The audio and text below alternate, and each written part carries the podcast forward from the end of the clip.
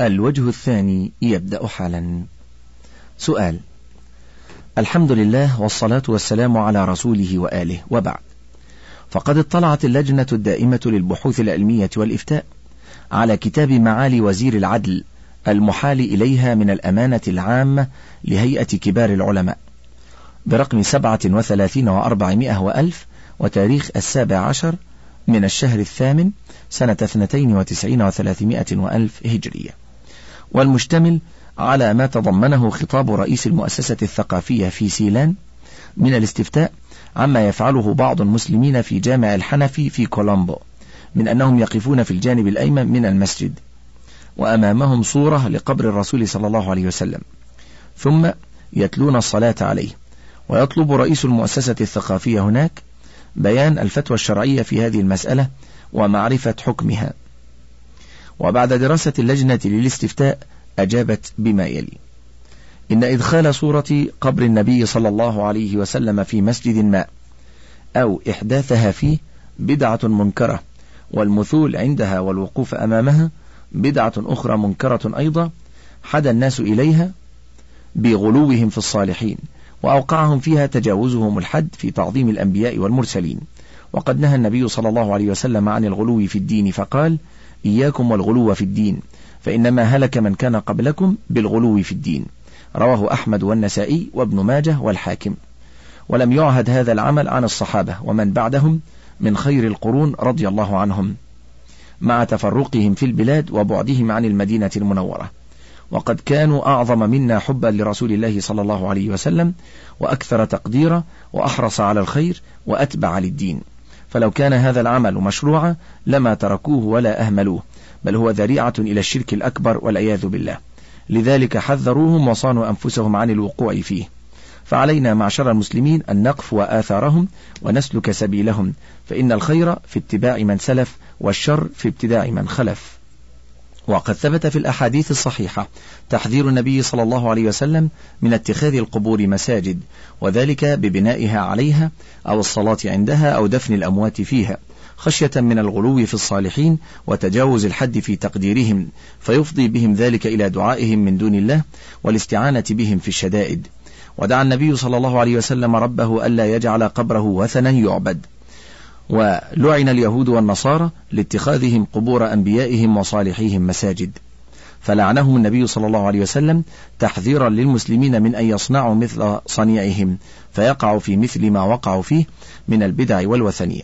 هذا وإن تصوير قبول الصالحين في المساجد أو تعليقها على جدرانها أو اتخاذ الصالحين فيها في حكم دفنهم في المساجد أو بنائها على قبورهم فإنها جميعها ذريعة إلى الوثنية الجاهلية ومدعاة إلى عبادة غير الله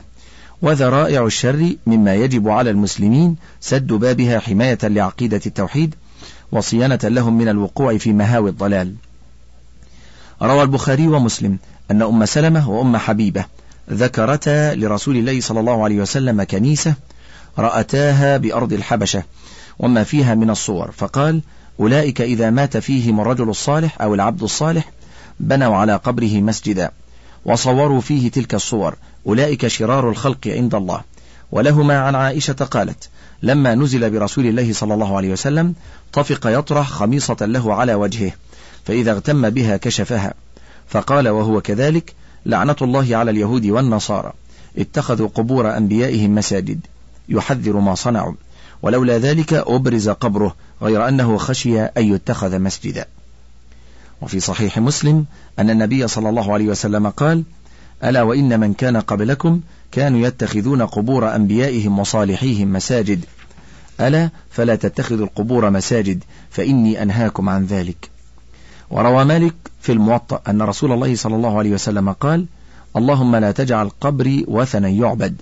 اشتد غضب الله على قوم اتخذوا قبور أنبيائهم مساجد وروى أبو داود في سننه عن أبي هريرة رضي الله عنه أن رسول الله صلى الله عليه وسلم قال لا تجعلوا بيوتكم قبورا ولا تجعلوا قبري عيدا وصلوا علي فإن صلاتكم تبلغني حيث كنتم فأمر صلى الله عليه وسلم بالصلاة عليه حيثما كنا وأخبر أن صلاتنا تبلغه أينما كنا حين صلاتنا عليه دون أن يكون أمامنا قبره أو صورة قبره فإحداث تلك الصور ووضعها في المساجد من البدع المنكره التي تفضي إلى الشرك والعياذ بالله فيجب على علماء المسلمين أن ينكروا ذلك على فاعليه وعلى أولي الأمر والشأن أن يزيلوا صور القبور من المساجد قضاء على الفتنة وحماية لحمى التوحيد وصلى الله على نبينا محمد وآله وصحبه وسلم سؤال يقول رجل إن محمدا صلى الله عليه وسلم هو برزخ بين بحري الإمكان والوجوب فله درجة فوق درجة الإمكان والحدوث ودون درجة الوجوب فأفيدوني جواب الله تعالى وحده هو الواجب الوجود لم يكسب وجوده من غيره وما سواه من الموجودات ممكن في نفسه قد كسب وجوده من الله تعالى ثم هو في وجوده خاضع لمشيئة الله وقدرته إن شاء سبحانه أبقاه وإن شاء أفناه ونبينا محمد صلى الله عليه وسلم هو كسائر بني آدم خلقه الله من ذكر وأنثى بالنص من الكتاب والسنة وبشهادة الواقع الحسي ثم توفاه عند انتهاء أجله فوجوده ممكن كسائر المخلوقات إلا أن الله تعالى ميزه بالرسالة فاصطفاه رسولا إلى الناس كافة وخاتما للأنبياء عليهم الصلاة والسلام ولا برزخ بين الوجوب والإمكان باتفاق العقلاء حتى يكون محمد صلى الله عليه وسلم هو هذا البرزخ أو فيه فإن الأحكام العقلية ثلاثة باتفاق العلماء النظار الوجوب والاستحالة والإمكان أي الجواز العقلي وهو احتمال الوجوب والعدم لا رابع لها ولا برزخ ولا واسطة بينها فمن زعم رابعا لها أو برزخا وواسطة بينها فهو مخالف لمقتضى العقل كما أنه مخالف لمقتضى النقل الصحيح سؤال ويقول لا يمكن أن نسميه صلى الله عليه وسلم إلها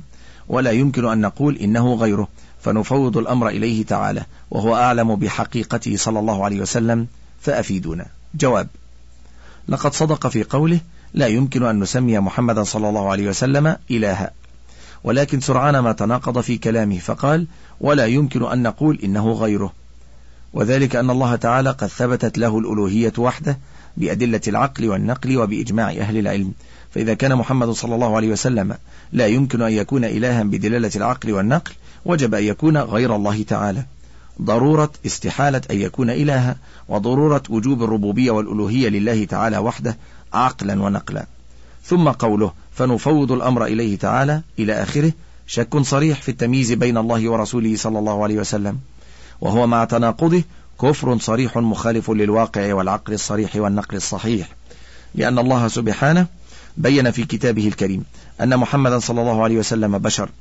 وقد أجمع المسلمون أنه ولد من أب وأم وأنه داخل في عموم قوله تعالى يا أيها الناس إنا خلقناكم من ذكر وأنثى الآية سؤال ويقول إن لقوس الإمكان حدين أو نقطتين نقطة الابتداء ونقطة الانتهاء ولكن قد انتفت هاتان النقطتان في حقه صلى الله عليه وسلم وقد امتزج الأول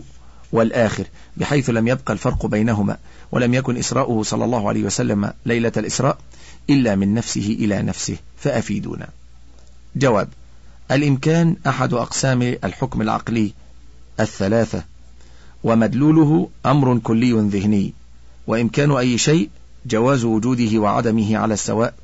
بالنسبة لقدرة الله تعالى لا فرق في ذلك بين رسل الله عليهم الصلاة والسلام وبين سائر المخلوقات فليس للإمكان حدان أو نقطتان نقطة ابتداء ونقطة انتهاء باتفاق العقلاء حتى يقال إنهما انتفتا بالنسبة لنبينا محمد صلى الله عليه وسلم والحكم بامتزاجه صلى الله عليه وسلم بالأول والآخر حتى لم يبق بينه وبين الله فرق وحتى لم يكن إسراؤه ليلة الإسراء إلا من نفسه إلى نفسه قول باتحاده صلى الله عليه وسلم بالله تعالى الله عن ذلك علوا كبيرا وهو كفر صريح يخرج من ملة الإسلام والعياذ بالله تعالى ثم هو مع ذلك متناقض كما تقدم في السؤال الثاني من أنه لا يمكن أن يسميه إلها ولا يمكن أن يقول إنه غيره إلى آخره ثم هو مكابرة للنقل والعقل والواقع سؤال ويقول إن حقيقة قوله تعالى ثم دنا فتدلى هي أن رسول الله صلى الله عليه وسلم ليس مغير الله تعالى فلا تزعم أنه كان هناك وجودان فما رأي صل فما رأى صلى الله عليه وسلم إلا نفسه فأفيدونا عن ذلك جواب الصواب أن الذي دنا فتدلى جبريل عليه الصلاة والسلام حتى رآه الرسول صلى الله عليه وسلم كما صح بذلك الخبر عن النبي صلى الله عليه وسلم ومن زعم أن الذي دنا فتدلى هو الله تعالى فقد أخطأ خطأ فاحشا ثم القول بأنه ليس هناك وجودان وأن محمدا صلى الله عليه وسلم ما رأى في ذلك الوقت إلا نفسه قول بوحدة الوجود وذلك كفر صريح كما تقدم وأخيرا فإنه يتبين من الأجوبة المتقدمة أن من قال بما تقدم في الأسئلة ليس على الحق بل على الباطل وأنه ليس بمؤمن فضلا عن أن يكون من أهل السنة والجماعة بل كافر مرتد عن ملة الإسلام إن كان قد زعم أنه مسلم وبالله التوفيق وصلى الله على نبينا محمد وآله وصحبه وسلم سؤال هل سيدنا رسول الله صلى الله عليه وسلم أول خلق الله أم سيدنا آدم جواب أول خلق الله من البشر آدم عليه الصلاة والسلام بإجماع المسلمين وبصريح القرآن ونبينا عليه الصلاة والسلام بشر من سلالة آدم وأما قول بعض الجهلة إن نبينا أول خلق الله أو أنه مخلوق من نور الله أو من نور العرش فقوله باطل لا أساس له من الصحة وبالله التوفيق وصلى الله على نبينا محمد وآله وصحبه وسلم سؤال هل النبي صلى الله عليه وسلم نور من نور الله كما يقول بعض الناس وهل هو نور عرش الله سبحانه وتعالى جواب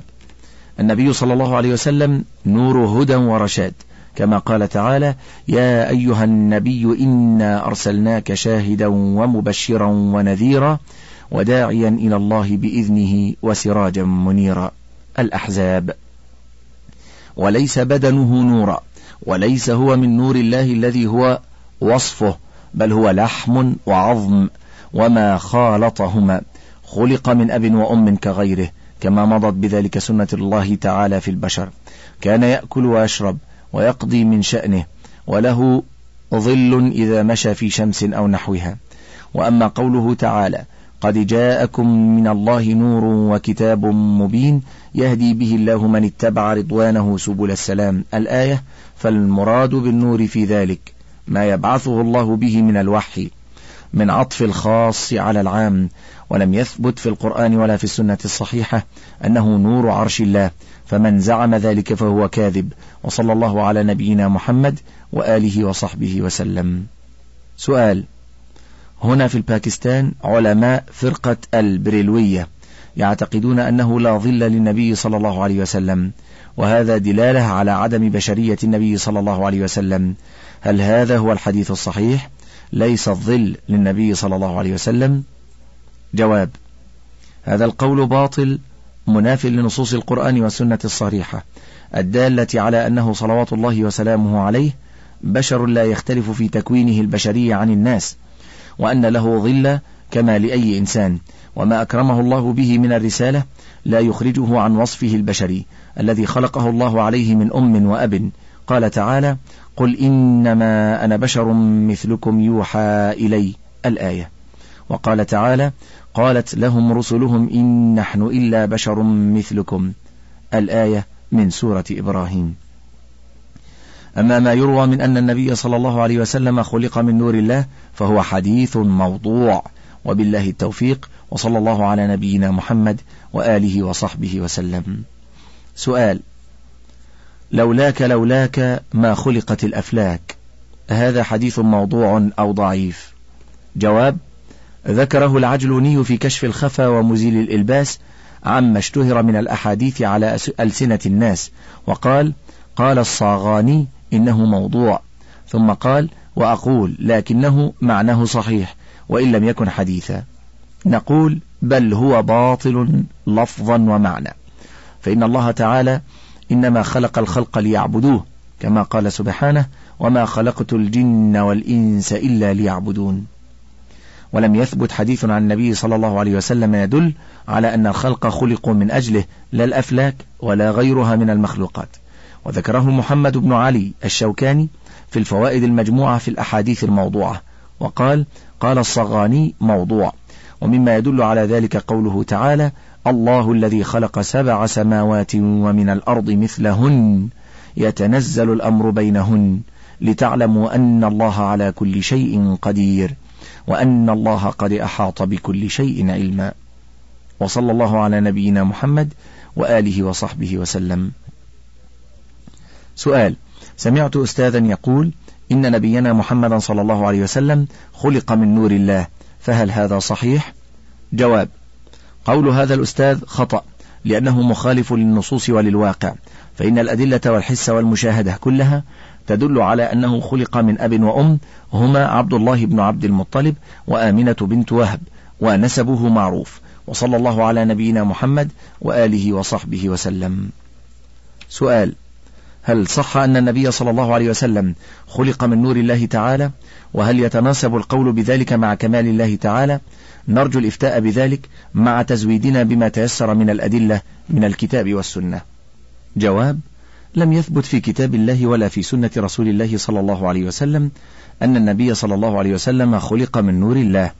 بل ثبت بالأدلة وبالحس والواقع أنه خلق من أب وأم كسائر البشر ونسبوه معروف وهذا مما يكذب دعوى أنه صلى الله عليه وسلم خلق من نور الله تعالى ثم ذلك يتنافى مع كمال الله سبحانه وصلى الله على نبينا محمد وآله وصحبه وسلم سؤال إن جل الناس يعتقدون أن الأشياء خلقت من نور محمد صلى الله عليه وسلم وأن نوره خلق من نور الله ويروون أنا نور الله وكل شيء من نوري ويروون أيضا أول ما خلق الله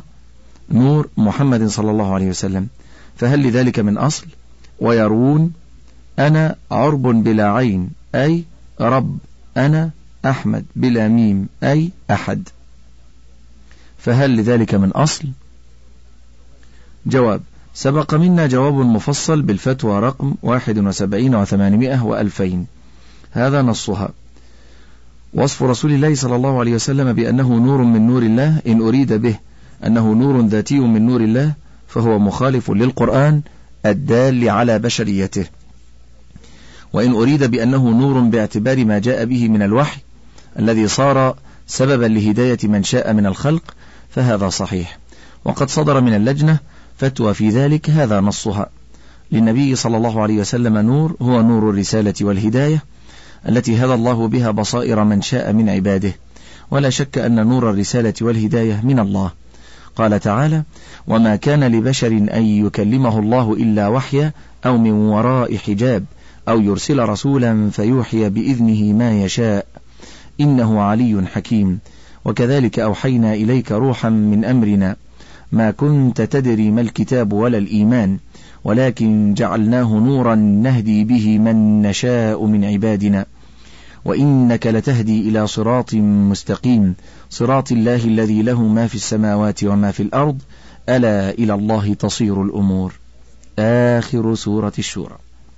وليس هذا النور مكتسبا من خاتم الأولياء كما يزعمه بعض الملاحدة أما جسمه صلى الله عليه وسلم فهو دم ولحم وعظم إلى آخره خلق من أب وأم ولم يسبق له خلق قبل ولادته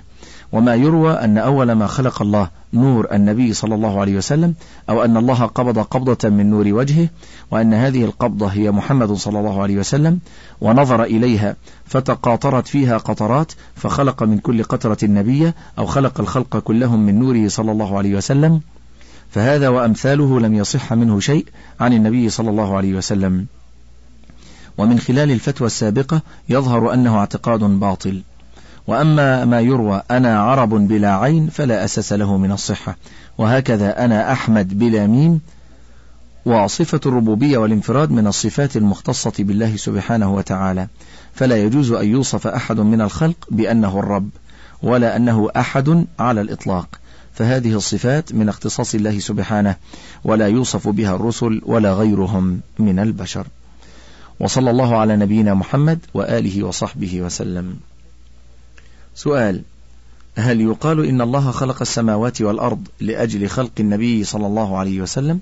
وما معنى لولاك لولاك لما خلق الأفلاك هل هذا حديث أصلا هل صحيح أم لا بين لنا حقيقته جواب لم تخلق السماوات والأرض من أجله صلى الله عليه وسلم بل خلق لما ذكره الله سبحانه من قوله عز وجل الله الذي خلق سبع سماوات ومن الأرض مثلهن يتنزل الأمر بينهن لتعلموا أن الله على كل شيء قدير وأن الله قد أحاط بكل شيء علما أما الحديث المذكور فهو مكذوب على النبي صلى الله عليه وسلم لا أساس له من الصحة وصلى الله على نبينا محمد وآله وصحبه وسلم سؤال في حياة النبي صلى الله عليه وسلم أكان النبي صلى الله عليه وسلم حيا في قبره الشريف بإعادة الروح في الجسد والبدن؟ العنصرية بحياة دنيوية حسية أو حيا في أعلى عليين بحياة أخروية برزخية بلا تكليف كما قال النبي صلى الله عليه وسلم حين حضره الموت اللهم بالرفيق الأعلى وجسده المنور الآن كما وضع في قبر بلا روح والروح في أعلى عليين واتصال الروح بالبدن والجسد المعطر عند يوم القيامة كما قال تعالى وإذا النفوس زوجت جواب إن نبينا محمدا صلى الله عليه وسلم حي في قبره حياة برزخية يحصل له بها التنعم في قبره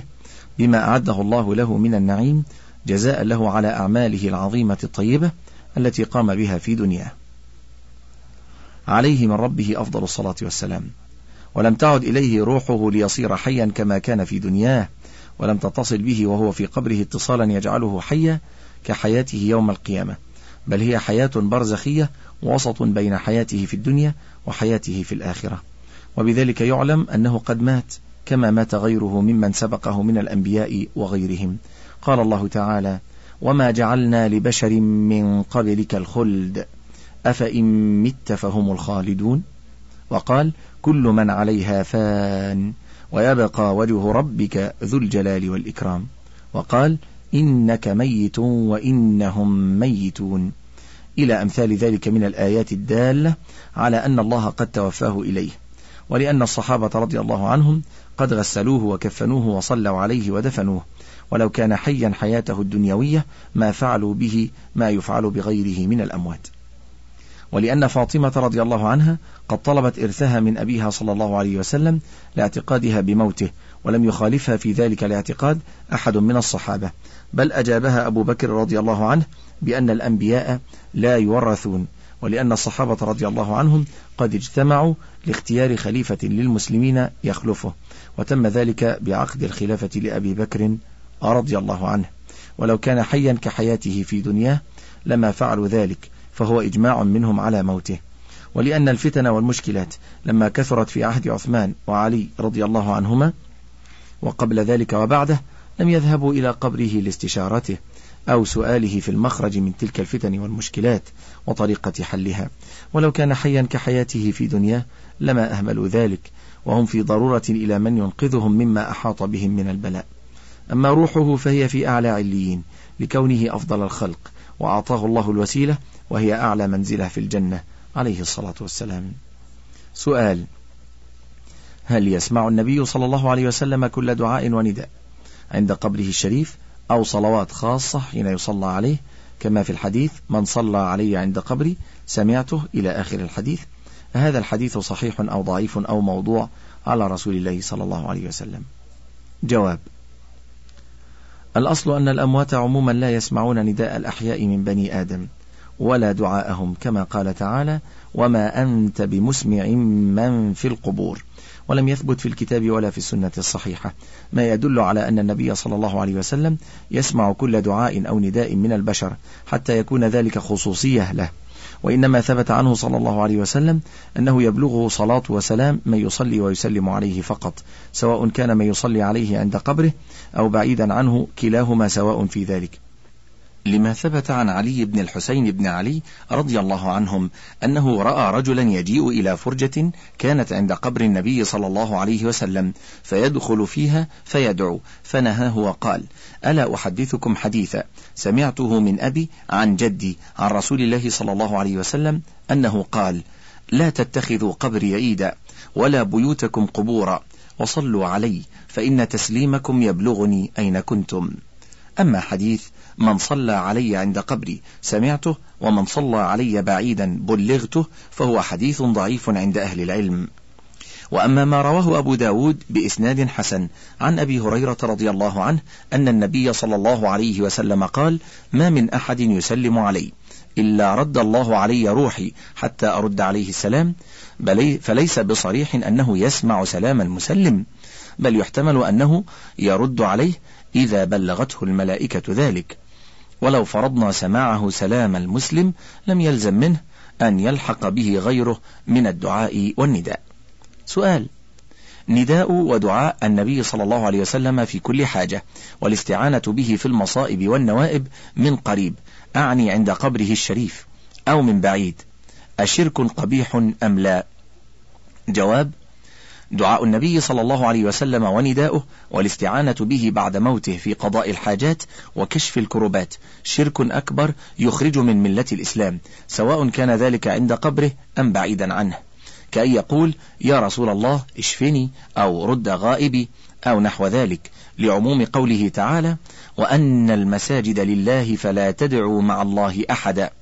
وقوله عز وجل ومن يدع مع الله إلها آخر لا برهان له به فإنما حسابه عند ربه إنه لا يفلح الكافرون وقوله عز وجل ذلكم الله ربكم له الملك والذين تدعون من دونه ما يملكون من قطمير إن تدعوهم لا يسمعوا دعاءكم ولو سمعوا ما استجابوا لكم ويوم القيامة يكفرون بشرككم ولا ينبئك مثل خبير.